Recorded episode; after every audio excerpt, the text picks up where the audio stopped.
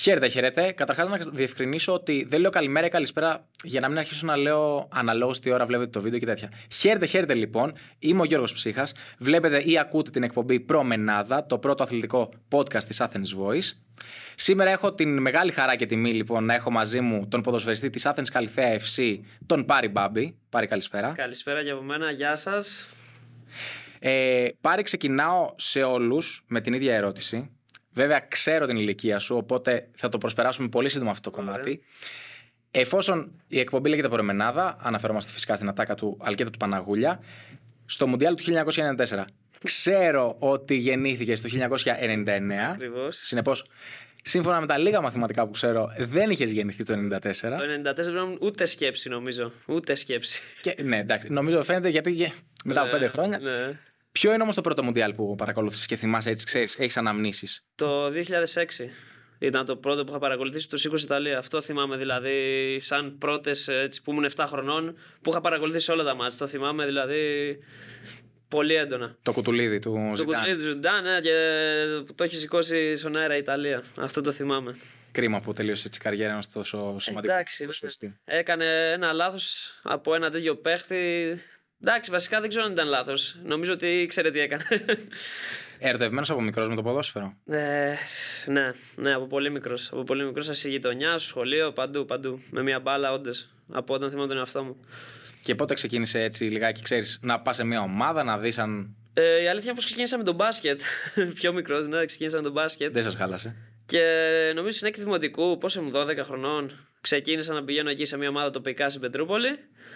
Ε, ανέβηκα στο αντρικό στα 14 και στα 15 πήγα στην ΑΕΚ. Από μικρό σιγά με εθνική τότε η ΑΕΚ. Έχει ζήσει την ε, ΑΕΚ και στα άσχημά της. Εντάξει, να το πούμε αυτό. Ε, Πήγες βασικά όταν η, η ΑΕΚ ήταν στα κακά της, στην κακή της περίοδος, στο κακό της φεγγάρι, και έφτασες να είσαι ε, μέλος της ομάδας στο πρωτάθλημα του 2018. Ναι. Πώς θυμάσαι όλη αυ- αυτή την πορεία στην ΑΕΚ, πώς έζησες όλη αυτή την διαδρομή; Ε, εντάξει, όταν ε, είσαι 15 χρόνια και ξαφνικά ακούς ότι υπάρχει ενδιαφέρον από την ΑΕΚ. Εγώ, ας πούμε, ήμουν στην αναγέννηση και νόμιζα ότι ήμουν ποδοσφαιριστής. Μόλις πήγα στην ΑΕΚ, ας πούμε, δεν το πίστευα ότι θα πάω εκεί πέρα. Και κάνοντας προπόνηση και όλα στα σπάτα που έκανε και η πρώτη ομάδα, βλέποντας τις εγκαταστάσεις, ένιωθα ακόμα πιο πολύ το. Ήθελα ακόμα πιο πολύ να πάω κι εγώ εκεί, να παίξω κι εγώ στην ΑΕΚ τη μεγάλη, να κάνω προπονήσεις με τα παιδιά.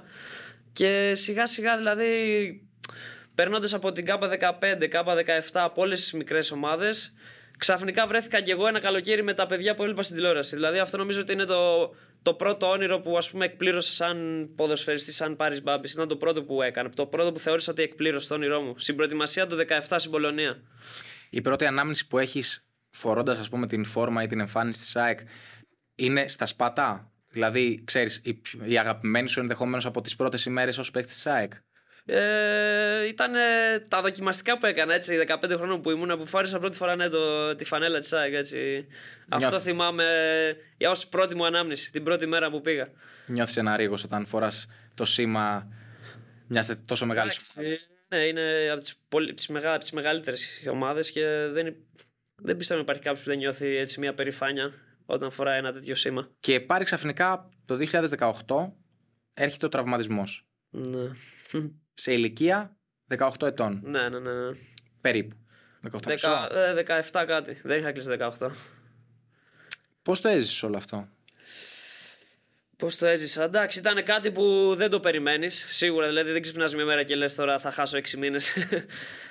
ήταν κάτι απρόπτο για μένα, επειδή γενικά ποτέ δεν είχα πολλούς τραυματισμούς στη ζωή μου. Ήταν ε, ένα, ένα, μια δύσκολη περίοδο, αλλά οι πρώτες μέρες ήταν δύσκολες. Δηλαδή, έκανα, μόλις τύψα, έκανα ας πούμε μια εβδομάδα να μπω για χειρουργείο. Εκείνο, εκείνη η εβδομάδα ήταν δύσκολη. Μόλις μπήκα για το χειρουργείο, κατάλαβα ότι πλέον δεν υπάρχουν επιλογές. Ή θα γίνεις πιο δυνατός, ή δεν υπάρχει κάτι άλλο. Και όντας και, ας πούμε, και ο Πέτρο που, έχει- που το είχε πάθει και αυτός, μου έδωσε και αυτός συμβουλές, ας πούμε, τι να προσέχω, τι να κάνω. Μετά ηρέμησα και το πήρα απόφαση ότι ξεκινάει τώρα το... η ανηφόρα.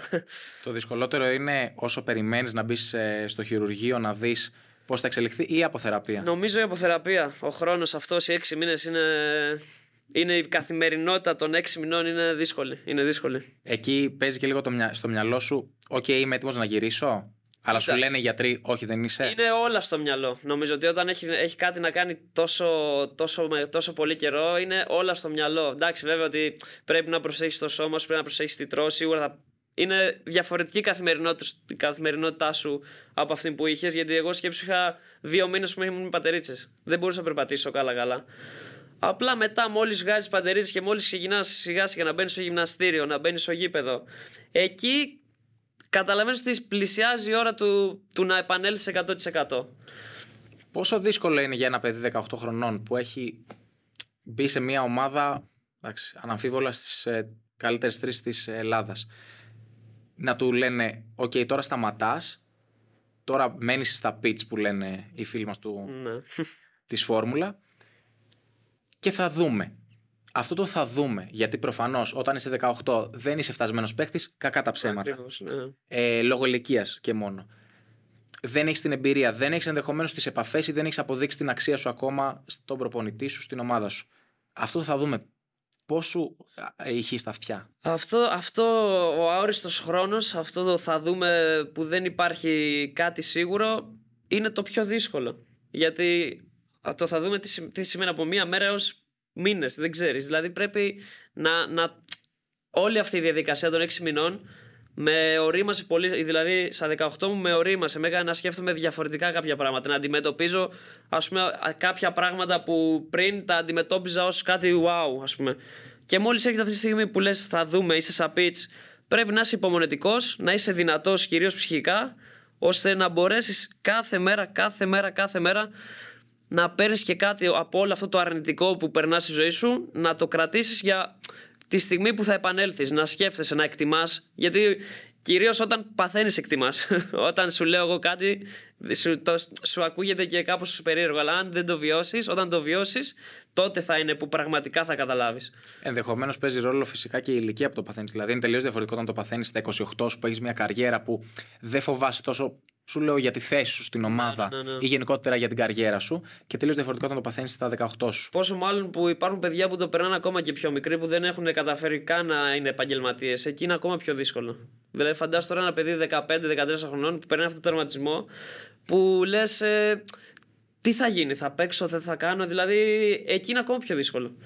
Σε ρωτάω γιατί πρόσφατα και ο Ντέμις Νικολαίδης μίλησε για την περίοδο που είχε αποσυρθεί από το ποδόσφαιρο και αναφέρθηκε σε αυτή τη σκοτεινή ναι, εποχή ναι. που ακολούθησε την απόσυρσή του.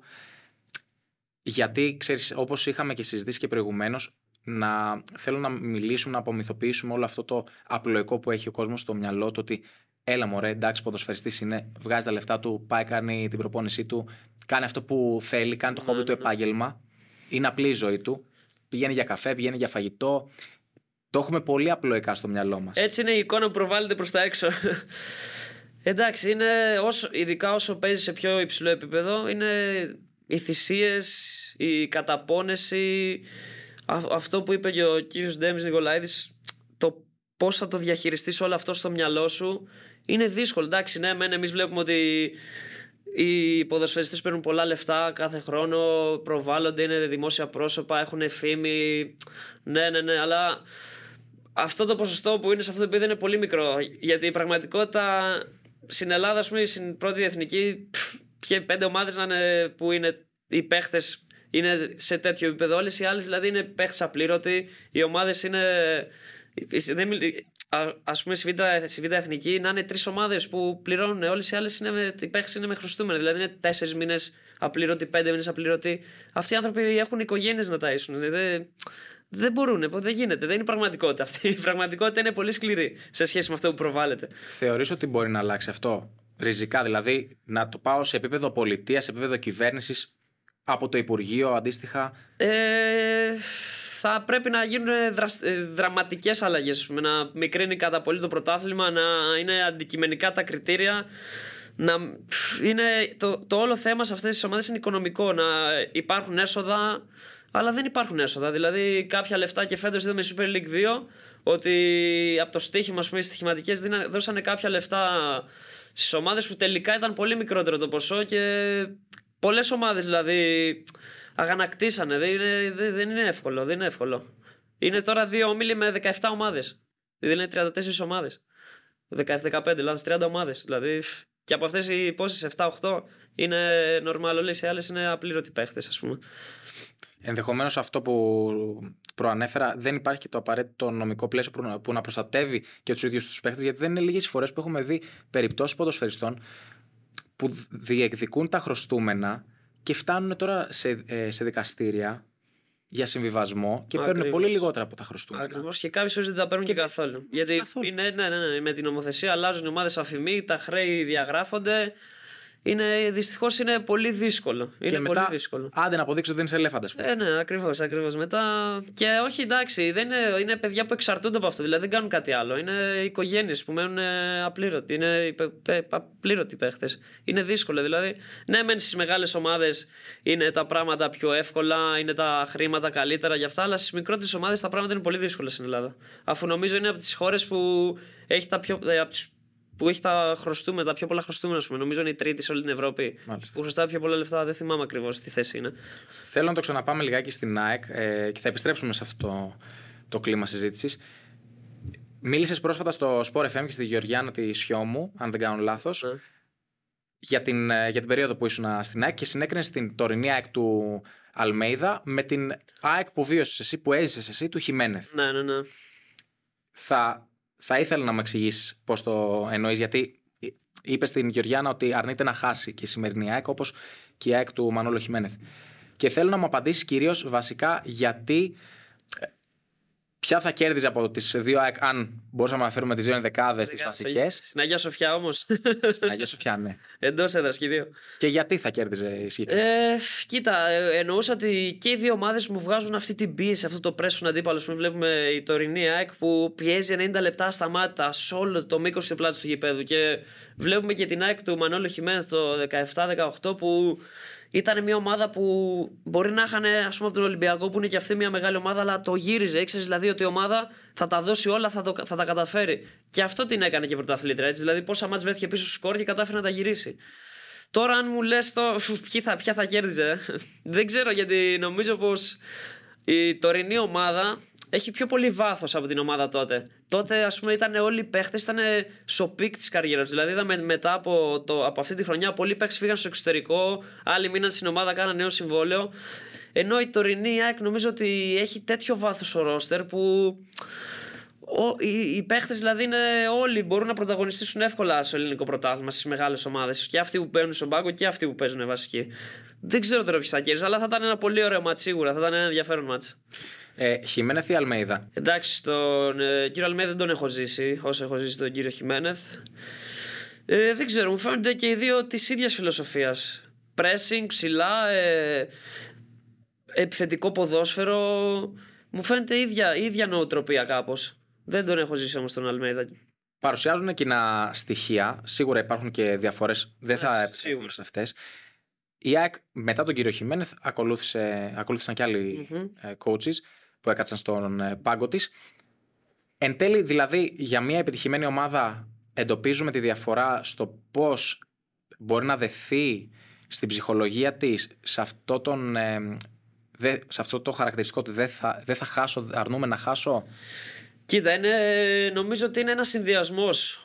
Δηλαδή και η ψυχολογία παίζει ρόλο και εννοείται η σχέση μεταξύ των παιχτών, πώς παίζουν όλοι μαζί και αυτό το να μην χάνει η ομάδα, είναι το, το, ένα κύριο χαρακτηριστικό μιας πρωταθλητής ομάδας. Όποια ομάδα δεν χάνεις, ή κερδίζει ή φέρνεις σοπαλία. Ναι, αλλά νομίζω ότι δεν είναι κάτι, κάτι στάνταρ. Βλέπουμε και την ομάδα του Παναθηναϊκού με τον κύριο Γιωβάνοβιτς, που και αυτή παίζει πολύ καλό ε, ποδόσφαιρο φέτος. Βλέπουμε ότι είναι, και αυτή αρνείται να χάσει. Παίρνει πόσα μάτια στο 90. Και αυτό δεν είναι τυχαίο που έχει πάρει τόσα μάτια στο 90. Δηλαδή είναι ένας συνδυασμός από όλα αυτά. Δεν είναι κάτι σταθερό. Μετά την ΑΕΚ ε, είδαμε ότι ακολούθησαν Απόλλων ε, Πόντου, Καλαμάτα, Πλατανιάς, ο Απόλλωνας Λάρισας ε, και η δεύτερη ομάδα της ΑΕΚ. Της ΑΕΚ, ναι. Φυσικά. Και μάλιστα κάποιες από αυτές ήταν και το ζώρικο διάστημα της πανδημίας. Ακριβώς. Όλο αυτό και με την εναλλαγή ομάδων. Ε, καταστάσεων. Ε, εντάξει, είναι και διαφορετικές τοποθεσίες έτσι. Ο Πλατανιάς είναι στην Κρήτη. Στην Κρήτη, ναι, ναι, ναι. Πώς το έζησες όλο αυτό με.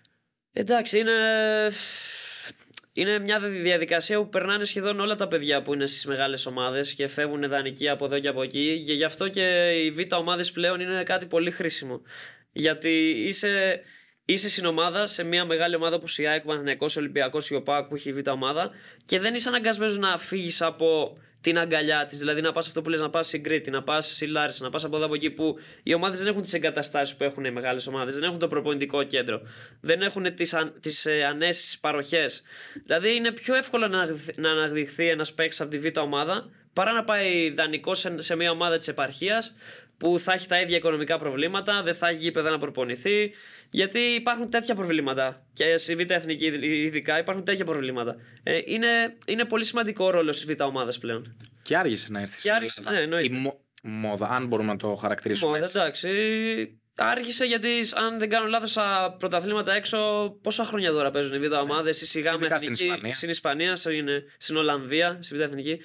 Έχει αργήσει πάρα πολύ, ναι. Θεωρείς δηλαδή ότι ενδεχομένως και η ύπαρξη ε, δεύτερων ομάδων για όλες τις ομάδες τις μεγαλύτερες ας πούμε, που έχουν ε, και την οικονομική δυνατότητα να το υποστηρίξουν ε, και τις εγκαταστάσεις θα απορροφούσε και περισσότερο, περισσότερο τους ποδοσφαιριστές; Δηλαδή τα, τα ταλέντα που παράγουμε σαν χώρα Ναι, ναι, ναι. Ε, κοίτα, αυτό θα γινόταν γιατί είναι μεγάλο το κενό από την ΚΑΠΑ 19, ας πούμε, που είναι η τελευταία τάξη των Ακαδημιών, η μετάβαση στην πρώτη ομάδα. Α πούμε, εκεί αυτό το χάσμα το καλύπτει η Β' ομάδα. Που θα υπήρχε πιο πολύ χρόνος για ένα παιδί να προσαρμοστεί σε- στο αντρικό επίπεδο, να καταλάβει τις διαφορές των Ακαδημιών με, το, με της αντρικής ομάδα. Είναι αυτό το χάσμα, δηλαδή με τη Β' ομάδα μπορεί να, να ενωθεί, ας πούμε. Είναι αυτό το καλό με τις Β' ομάδες. Ότι πώς, ας πούμε, όλες οι ομάδες παίζουν όπως παίζει ας πούμε, η πρώτη ομάδα, η Β' έχει το αντίστοιχο πλάνο. Που μπορεί το παιδί να σιγά σιγά να καταλάβει τι θέλει ας πούμε, ο προπονητής της πρώτης ομάδας για να μπορέσει να ανταπεξέλθει. και ούτως ώστε να εξελιχθεί Και ο ίδιος. ε, στην πρώτη ομάδα Ακριβώς. μελλοντικά. Ακριβώς. Και μετά από όλο αυτό το πέρασμα ε, πάρει, πάμε στη Λαμία το πρόσφατο καλοκαίρι Ναι, ναι. από όπου και αποχώρησες τον Ιανουάριο για να έρθεις στην Άθερη Καλυθεύση. Λόγω της ε, ασυμφωνίας για, το, για τη συμμετοχή σου, του, χρ- του χρόνου συμμετοχής σου. Ε, ναι, ναι, εντάξει. Όπως είπα, ήθελα να εξαργυρώσω την καλή χρονιά που έκανα πέρσι με την ΑΕΚ Β. Έλυγε το συμβόλαιο με την ΑΕΚ. Ε, βρήκα την, κα- τη Λαμία που ήταν μια ομάδα Α εθνικής. Ε, ξεκίνησε την προετοιμασία όλα καλά. Εντάξει, έτσι είναι το ποδόσφαιρο. Δεν, ε, δεν κρα... κακία, δεν μπορώ να κρατήσω κακία. Εντάξει, είναι ο προπονητής. Ο κάθε προπονητής έχει τα θέλω του. Δεν είχα τον χρόνο συμμετοχής που ήθελα. Δεν είμαι παίχτης που του αρέσει να μην έχει ενεργό ρόλο σε μια ομάδα. Κάνω υπομονή, προπονούμε συνέχεια. Θέλω να αρπάξω τις ευκαιρίες μου. Δυστυχώς δεν ήρθε κάποια ευκαιρία στη Λαμία και αποφάσισα να φύγω ναι, και να έρθω στην Άθενη Καλυθέα. Πόσο δύσκολο είναι για έναν ποδοσφαιριστή σε ένα ρόστερ 22 παικτων να εδραιωθεί στη βασική ενδεκάδα; Εντάξει. Ε, αυτό είναι λίγο σχετικό να σου πω. δηλαδή, Γιατί μπορεί να έρθει ένας προπονητής που δεν σε βάζει, δεν, δεν μπορεί να μην σε βάζει. Μπορεί να έρθει ένας άλλος προπονητής που να του αρέσει να σε βάζει. Δηλαδή πιστεύω ότι σίγουρα υπάρχει ο παίχτης, ε, τα προσόντα του παίχτη και το τι ζητάει ο προπονητής. Εάν ένας προπονητής ταιριάζει στα θέλω του, θα βάλει τον παίχτη, ας πούμε. Ήταν η επόμενη ερώτησή μου, δηλαδή δεν είναι μόνο η προσπάθεια του κάθε ποδοσφαιριστή, είναι και κατά πόσο υπηρετεί το πλάνο που έχει ο κάστοτε προπονητής της ομάδας για να τον χρησιμοποιήσει στην ενδεκάδα. Ακριβώς, ακριβώς. Σίγουρα είναι και η ποιότητα, είναι ο κάθε, τα, χα- τα κάθε χαρακτηριστικά που έχει ένας παίχτης και πώς ο προπονητής τι ζητάει από αυτόν τον παίχτη, ας πούμε. Είναι, δηλαδή, μπορεί να έχει δύο παίχτες στην ίδια θέση με άλλα χαρακτηριστικά. Και αναλόγως στο μάτς, αναλόγως στο πλάνο, επιλέγει και σίγουρα παίζει όμω ρόλο και σε τι κατάσταση είναι ο κάθε ποδοσφαιριστής. Με βάση που το βλέπει με την προπόνηση, με, κάθε, με την καθημερινή προπόνηση που κάνουμε. Και η νέα χρονιά, όχι η νέα σεζόν, η νέα χρονιά από τον Ιανουάριο και μετά, ε, σε βρήκε στην Athens Καλυθέα FC. Ναι. Πώς βλέπεις την ομάδα, Γιατί θεωρητικά είναι αυτή τη στιγμή που μιλάμε, που κάνουμε το γύρισμα, είναι δεύτερη ε, στο μείον 2 από την Κυφυσιά. Ακριβώς. Έχει πάρα πολλές πιθανότητες να ανέβει στην ε, Super League. Ναι, ναι, ναι. Α ελπίσουμε όταν βγει η εκπομπή να είναι στην πρώτη θέση η ομάδα. Το εύχομαι. Ε, κοίτα, ε, είχα, εντάξει, σίγουρα είναι από τις ομάδες, ε, από τις πολύ καλές ομάδες Β' Εθνική. Δεν το συζητάω και σε διοικητικό επίπεδο και σε προπονητικό επίπεδο, αλλά και το ρόστερ. Είναι, είναι για παραπάνω κατηγορία δηλαδή. Είχαμε ακούσει πολύ καλά λόγια, αλλά τώρα που το βιώνω και μέσα από την ομάδα, τα βλέπω και εγώ ίδιο δηλαδή από τη διοίκηση που είναι άνθρωποι με επίπεδο που εντάξει δεν, δεν παραπέμπουν στο κλασικό ρε παιδί μου παράγοντα, Έλληνα παράγοντα, ξέρεις. Είναι, δηλαδή οι άνθρωποι είναι, έχουν επίπεδο, έχουν μόρφωση είχαν ασχοληθεί και με τη Βενέτσια που είχαν δείξει το έργο τους. Είναι δηλαδή όλα, όλα είναι πολύ καλά μέχρι στιγμής και κάνουμε τα μέγιστα για να καταφέρουμε να πάμε στην αλφα εθνική. Γνωρίζουμε όμως ότι σε περίπτωση που μείνει έτσι η βαθμολογία, εύχομαι από καρδιάς να μην ε, είναι έτσι. Η Athens Καλυθέα είναι δεύτερη, μένει εκτός. Ακριβώς, ακριβώς. Πόσο άδικο είναι για μια ομάδα που, να το πούμε και απλοϊκά, έχει ρίξει τόσα χρήματα. Ναι. Έτσι, οι, οι παίχτε έχουν καταβάλει τέτοια προσπάθεια. Είδαμε και το μεταγραφικό, ε, τη μεταγραφική περίοδο του Ιανουαρίου τι παίχτε έφερε η Καλυθέα στο ρόστερ. Πόσο άδικο είναι εν τέλει να μένει εκτός; Είναι πολύ άδικο, αλλά δυστυχώς ή ευτυχώς έτσι είναι το ποδόσφαιρο. Δεν παίζει ρόλο μόνο η αγωνιστικότητα μέσα στο γήπεδο, παίζουν και άλλα ρόλο. Αλλά εμείς, αν κάνουμε το παν, μένουν ακόμα 9 παιχνίδια. Ας πούμε. Αν κάνουμε το παν και καταφέρουμε να μαζέψουμε 20, 27 πόντους. Ε, ε, τι λέω, ναι, 27 πόντους. 27 πόντους, και δεν καταφέρουμε να ανέβουμε, τουλάχιστον θα μπορεί ο καθένας να κοιτάξει τον άλλο σαν να πει Τα δώσαμε όλα.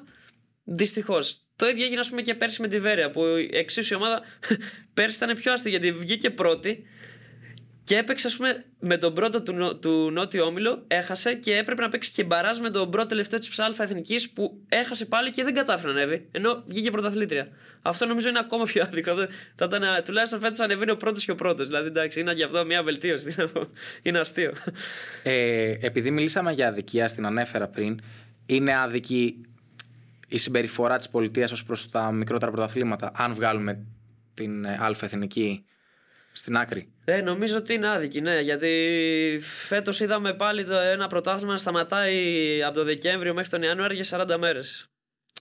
Είναι κρίμα νομίζω. Είναι κρίμα γιατί τόσα παιδιά ταλαντούχα που προέρχονται από τη, που είναι στη Β' Εθνική αυτή τη στιγμή που θα μπορούσαν ας πούμε, να να παίξουν, να κάνουν αράουν, να φανούν και να κάνουν το βήμα, παρα, το βήμα παραπάνω. Είναι κρίμα για να απαξιώνει τόσο πολύ αυτή η κατηγορία που, που υπάρχει καλές ομάδες, ιστορικές ομάδες, σοβαρές ομάδες.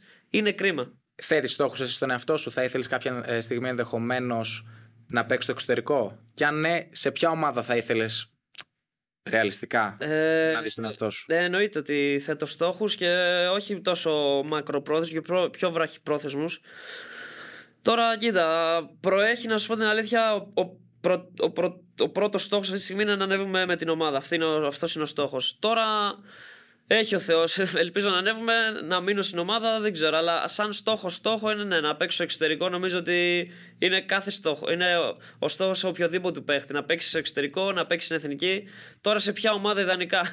δεν ξέρω αν έχω κάποια ομάδα στο μυαλό μου. Πάντως μου αρέσει πολύ το Ιταλικό, το Ιταλικό πρωτάθλημα. Είναι ας πούμε το αγαπημένο μου. Βλέπουμε τώρα την ντερ με τη Μίλα να είναι. στο τελικά του ναι, ναι, ναι, ναι. Έχει ανέβει, ναι και η Ρώμα να είναι στο Conference. Δηλαδή έχει αρκετές ομάδες σε ευρωπαϊκές διοργανώσεις αυτή τη στιγμή η Ιταλία.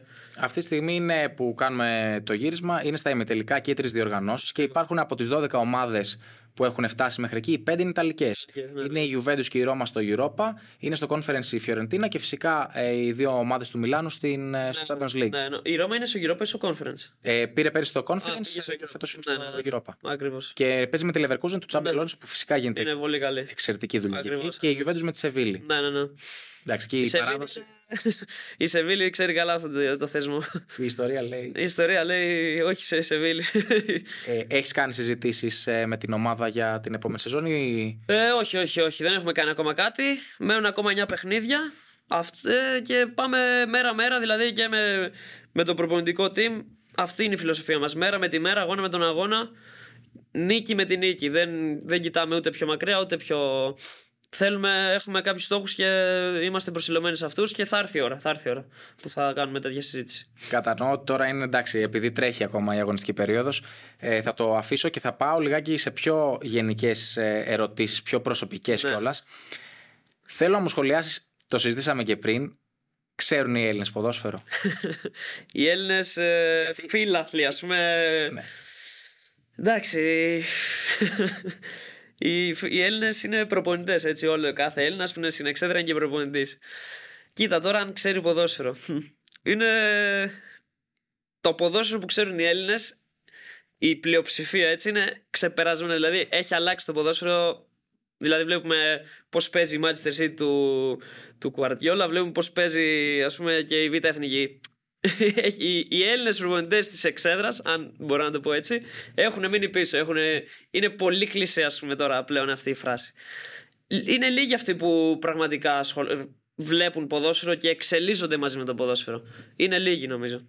Έχουν δηλαδή τις σταθερές ιδέες τους. Ναι, έχουν τις σταθερές ιδέες, τις παλιές έτσι. Και είναι λίγοι αυτοί που βλέπουν, καταλαβαίνουν τακτικά, δεν ξέρω, ναι, τακτικά μπορεί. Είναι λίγοι αυτοί που παρακολουθούν.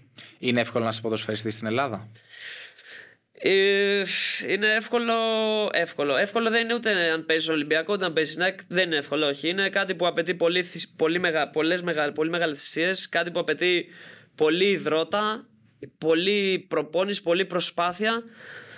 Αλλά αυτά που προείπα και πριν, δηλαδή, εντάξει, αν είσαι στι μεγάλες ομάδες και έχεις ε, ή σε κάποιες μικρότερες ομάδες που υπάρχει υγεία, είσαι τυχερός. Γιατί η πραγματικότητα απέχει πολύ από όλο αυτό που λέμε ότι Α, ναι, οικονομικά είναι πολύ καλά οι ποδοσφαιριστές, έχουν αυτό, έχουν αυτό. Η πραγματικότητα είναι πολύ σκληρή στην Ελλάδα. Ό,τι, όσον αφορά δηλαδή κυρίως τη Β' Εθνική τα, τα, τα αεραστεχνικά πιο χαμηλά πούμε, τι κατηγορίες. Στην Α' Εθνική, ναι, είναι εντάξει καλύτερα, αλλά όσο κατεβαίνουμε είναι πιο δύσκολα τα πράγματα. Πολύ πιο δύσκολα τα πράγματα. Το λέω περισσότερο για τα μικρότερα παιδιά που ενδεχομένως σε γνωρίζουν, θέλουν να μπουν να δουν την εκπομπή, να την ακούσουν. Να μπείτε. Να κάνετε ένα like. Να είτε. Ε, τον Γιώργο. Ε, κόλακα. Πόσο εύκολο είναι αυτό το παιδί, το μικρό παιδί που είναι σε μια ακαδημία ή βασικά όχι σε ακαδημία. Όχι, γιατί σε ακαδημία του Ολυμπιακού, της ΑΕΚ, του ΠΑΟΚ, κάπως θα... μέχρι ένα σημείο θα φτάσεις. Ναι, ναι, ναι ακριβώς, ακριβώς. Είναι σε ένα, σε ένα χωριό στην επαρχία, παίζει στην τοπική ομάδα που μπορεί να είναι στη β' ε, κατηγορία του τοπικού εκεί. Πόσο εύκολο είναι να ακολουθείς τον όνειρό του; Γιατί εκείνος έχει το ίδιο όνειρο με σένα. Ακριβώς. Το θέμα είναι αν έχει τα ίδια εργαλεία και τα ίδια μέσα με σένα. Ακριβώς. Σίγουρα για ένα παιδί που εντάξει στην Αθήνα είναι, είναι πιο κλειστό. Είναι ο κύκλος τέτοιος, παιδί μου, που αν είσαι καλός θα μπορείς να πας, θα σε δει κάποιος. Υπάρχουν scouters, υπάρχουν ε, ομάδες που έχουν connections, που κάνουν ας πούμε ακαδημίες ποδοσφαίρου κάπου αλλού. Για ένα παιδί τώρα που είναι στην επαρχία, είναι σίγουρα πιο δύσκολο. Υπάρχουν και εκεί όμως αντίστοιχα ομάδες που είναι ε, συνεπαρχία που είναι στην Α Εθνική που μπορούν να, να προσεγγίσουν τέτοια παιδιά με τις μεικτές με αυτά. Αλλά είναι δύσκολο, είναι δύσκολο, θέλει, αλλά πιστεύω ότι εγώ πιστεύω πολύ στο, στο όνειρο, παιδί μου. Ότι αν έχεις ένα όνειρο και προσπαθείς γι' αυτό θα τα καταφέρεις. Θα τα καταφέρεις. Είμαι, είμαι, δεν ξέρω. Δεν ξέρω αν είμαι ρεαλιστής, αλλά θέλω ότι ό,τι έχω στο μυαλό μου και ό,τι έχω όνειρο βάζω, θέλω, προσπαθώ κάνω τα πάντα για να το υλοποιήσω. Πιστεύω πολύ στο υποσυνείδητο, στη δύναμη του υποσυνείδητου. Όσο το σκέφτεσαι, όσο το σκέφτεσαι, αυτό θα έρθει. Έτσι πιστεύω. Είμαι αυτής της άποψης. Έστω ότι σου έχουμε ετοιμάσει ένα mixtape με την ε, καριέρα σου ως τώρα και σου λέω να μου πατήσεις ε, pause νούμερο ένα σε μια επιλογή που έκανες και θα ήθελες ε, να την έχεις αλλάξει, αν γύρναγε το χρόνο πίσω, στην καλύτερη στιγμή σου. mm Α ξεκινήσουμε με αυτά. Το κόψα μόνος μου. σε, αν θα άλλαζα κάτι, ε. Και τώρα το προσθέτω. Και στη στιγμή που πιστεύεις ότι έχεις αδικηθεί περισσότερο και είναι το, το κρυφός παράπονο. Έτσι, αν θέλεις και εσύ φυσικά να το μοιραστούμε εδώ πρώτη φορά. Ε, Α ξεκινήσω από την καλύτερη μου. Η καλύτερη μου στιγμή, εντάξει, σίγουρα είναι το πρωτάθλημα. Εκείνη τη στιγμή που ε, ήμουν με τι πατερίτσες και ήμασταν στη Ριζούπολη και πηγαίναμε να παραλάβουμε τα μετάλλια μας που αγόταν τα όνομά μας από τα μεγάφωνα που σηκώσαμε το, την κούπα και μετά όλο αυτό η Νέα Φιλαδέλφια που έγινε ήταν ε, κάτι που δεν το φανταζόμουν ούτε εγώ ίδιος, δηλαδή στα όνειρά μου. Τι να πω, ήταν κάτι που δεν, δεν μπορώ δηλαδή να το περιγράψω αυτό το συνέστημα. Τόσος κόσμος, τόση χαρά, δάκρυα. Δηλαδή έβλεπες τον κόσμο και ήταν λες και το κατακτήσαν αυτοί οι ίδιοι το πρωτάθλημα. Ήταν κάτι δηλαδή που θα μου μείνει, σίγουρα θα μου μείνει όλη μου την καριέρα και όλη μου τη ζωή σίγουρα. Τώρα το μόνο παράπονο δεν ξέρω ποιο είναι. Ίσως ε, από την ΑΕΚ να είχα πάρει κάποιες ευκαιρίες παραπάνω, αν μπορώ να το πω. Ναι, ίσως αυτό είναι το παράπονο μου. Το αυτό, αυτό θα είναι το παράπονο μου. Να έπαιρνα, ίσως αν έπαιρνα κάποιες παραπάνω ευκαιρίες. Τώρα, αν κάτι θα άλλαζα. Δεν ξέρω αν θα άλλαζα κάτι, να σου πω την αλήθεια. Ο, κάθε επιλογή και κάθε κάθε ομάδα που, έχω, που ήμουνα, κάθε επιλογή που έχω κάνει, κάτι σου μαθαίνει, κάτι σου διδάσκει. Δεν ξέρω αν θα άλλαζα κάτι. Δεν έχω, δηλαδή, δεν έχω μετανιώσει κάτι τόσο πολύ που θα πω μακάρι να το άλλαζα. Όχι, νομίζω πως όχι. Θα το πήγαινα έτσι. Θα ξαναγίναγε στην ΑΕΚ; Σίγουρα κάποια στιγμή εννοείται. Δεν... Γιατί να μην γυρίσεις; Υπάρχει αγάπη. Εντάξει, αγάπη δεν είναι, δεν ξέρω αν είναι αγάπη, αλλά εννοείται ότι θα γύριζα. Εννοείται. Αν ήταν η πρόταση τέτοια, δεν... είναι πάνω απ' όλα είμαστε επαγγελματίες. Και επειδή έθιξε. Έθιξα εγώ πρώτα την αγάπη και έθιξε και τον επαγγελματισμό. Πού φτάνει η αγάπη του Έλληνα φιλάθλου για την ομάδα του; Είναι λιγάκι, ξεπερνάει κάποιες φορές τα όρια; Δυστυχώς, Γιατί θέλω να πάω σε αυτό. Από ό,τι είδαμε στο πρόσφατο παρελθόν, αυτό. Η αγάπη είναι ένας υγιής όρος, ας πούμε. Αυτό που βλέπουμε εμείς, ο φανατισμός που βλέπουμε στο, στο πρόσφατο παρελθόν είναι κάτι πολύ άσχημο για τις ομάδες. Και τώρα δηλαδή βλέπουμε άνθρωποι να, να σκοτώνουν για την ομάδα τους, που αυτό είναι κάτι που είναι πολύ. να, να παίρνεις μια ζωή για μια ομάδα, δεν ξέρω. Είναι πολύ άδικο, είναι, είναι κρίμα. Η αγάπη είναι ωραία να είσαι φίλαθρο, να πας να παρακολουθείς την ομάδα σου χωρίς να βλάπτεις κανέναν. Αυτό είναι αγάπη, όντως. Να χαίρεσαι με τη, λύπη, με τη χαρά της ομάδας σου, να λυπάσαι με τη λύπη της ομάδας σου. Αυτό είναι αγάπη. Τώρα όλα τα άλλα νομίζω ότι δεν είναι αγάπη. Είναι, είναι, έχουν κα, κακό, έχουν ένα, αν, δεν, δεν ξέρω πώς το χαρακτηρίσω, αλλά αν μπορείς να το χαρακτηρίσει θα ήταν με κακό όρο, με έναν κακό όρο. Το έχεις εκλάβει ποτέ εσύ, ειδικότερα τώρα που ζούμε στην εποχή των social media και έτσι υπάρχει πιο άμεση επαφή, πιο άμεση τριβή Ναι, ναι, ναι. με τον απλό θεατή, με τον απλό φίλαθλο, οπαδό. Τέλος πάντων, ο καθένας αυτό χαρακτηρίζεται όπως θέλει. Το έχεις βιώσει, το έχεις εκλάβει αυτό το, ξέρεις, να ξεπεράσουμε το, το όριο. Όριο. Ε, Για ένα λάθος σε έναν, Ναι, σε έναν ναι. αγώνα, για μια δήλωσή σου που μπορεί να μην άρεσε σε κάποιον. εντάξει, αυτό είναι πολύ συχνό φαινόμενο, έτσι. Δηλαδή, αυτό που λες είναι πλέον τόσο άμεση η επαφή με, με κάποιον στα social media που βλέπεις, μπορεί να δεις τα πάντα, τι κάνει με τα stories, με τα post, που νιώθεις ότι τον γνωρίζεις και μπορεί, δεν είναι λίγες φορές που στέλνουν μηνύματα αυτό που λες και είναι, βρίζουν, εύχονται κακά πράγματα, δηλαδή αυτό δεν, εντάξει, πολλές φορές δεν επηρεάζει να ξέρεις τον ποδοσφαιριστή. Απλά όταν είναι σε τόσο, μαζι, σε τόσο μαζικό βαθμό που κάνεις με κάποιος ένα λάθος και πέφτουν να τον φάνε, αυτό είναι πολύ αρνητικό. Δηλαδή και στην ψυχολογία του παίχτη. Ένας φίλος της ομάδας από εκεί που, που είπαμε πριν την αγάπη, ξαφνικά βγάζει ένα μίσος, μια κακία σε ένα ποδοσφαιριστή της ομάδας που θα αγωνιστεί σε όλα τα παιχνίδια, ας πούμε. Αυτό δεν είναι, δεν, δεν είναι, για τον ποδοσφαιριστή ψυχολογικά είναι ότι χειρότερο να βλέπει τους φιλάδου της ομάδας σου να σε, να σε βρίζουν και να μιλάνε άσχημα και να εύχονται τέτοια πράγματα. Πόσο προσεκτικός πρέπει να είναι ένας ποδοσφαιριστής, γιατί πέρα από τον αθλητισμό και από το ποδόσφαιρο είσαι και ένα δημόσιο πρόσωπο. Είσαι αναγνωρίσιμος, σε ξέρει ο κόσμος. Πόσο δύσκολο είναι να χτίσεις και να διατηρήσεις μια φυσιογνωμία συμπαθή στο, κο- στον κόσμο, να μην ε, κάνεις λάθη, ενδεχομένως αυτό το πράγμα να μην μπορείς να πεις τι ομάδα είσαι, Ναι, ναι, τι ναι. ομάδα υποστηρίζεις. Γιατί μου έθιξες πριν τον επαγγελματισμό. Οκ, εσύ αυτή τη στιγμή παίζεις την Athens Kallithea. Εσύ μπορεί να είσαι και Κηφισιά. Που λέει ο λόγος, εντάξει. Οκ, προφανώς. Ε, αυτό το κόμπλεξ που έχει και ο Έλληνας οπαδός. Δηλαδή δεν νομίζω να έχει κανένας πρόβλημα αν ο Ντε Μπρόινε έβγαινε και έλεγε: Ξέρετε κάτι, είμαι Τσέλσι. Ναι, ναι. Κοίτα, αυτό έχει να κάνει με το όταν εσύ φοράς το σήμα της Athens Kallithea, ας πούμε, όταν φοράει κάποιος άλλος σήμα της ΑΕΚ και παίζεις σε όλα τα ματς με τέτοιο πάθος και με τέτοια ορμή και χωρίς να κάνει διακρίσεις, είτε παίζει με την Κηφισιά είτε παίζει με τον Ολυμπιακό, δεν πάει να υποστηρίζει όποια ομάδα θέλει. Αν βγάζει το, ίδιο- το τέτοιο πάθος και. Δεν, δηλαδή δεν κάνει πίσω όταν ας πούμε, παίζει με την ομάδα που υποστηρίζει που, που υποστήριζε. Δεν, εμένα δεν μου λέει κάτι. Α υποστηρίζει όποια ομάδα θέλει. Απλά αρκεί επειδή αυτό που είπα και πριν είμαστε επαγγελματίες, όταν παίζουμε με το σήμα της ομάδας μας, πρέπει να κερδίσουμε. Αυτό είναι το παν. Αν δεν κάνει τέτοιες διακρίσεις, δεν με ενοχλεί. Όσοι υποστηρίζει ο καθένας ό,τι ομάδα θέλει. Θέλω να πάω στην τελευταία ερώτηση λιγάκι πιο μακριά.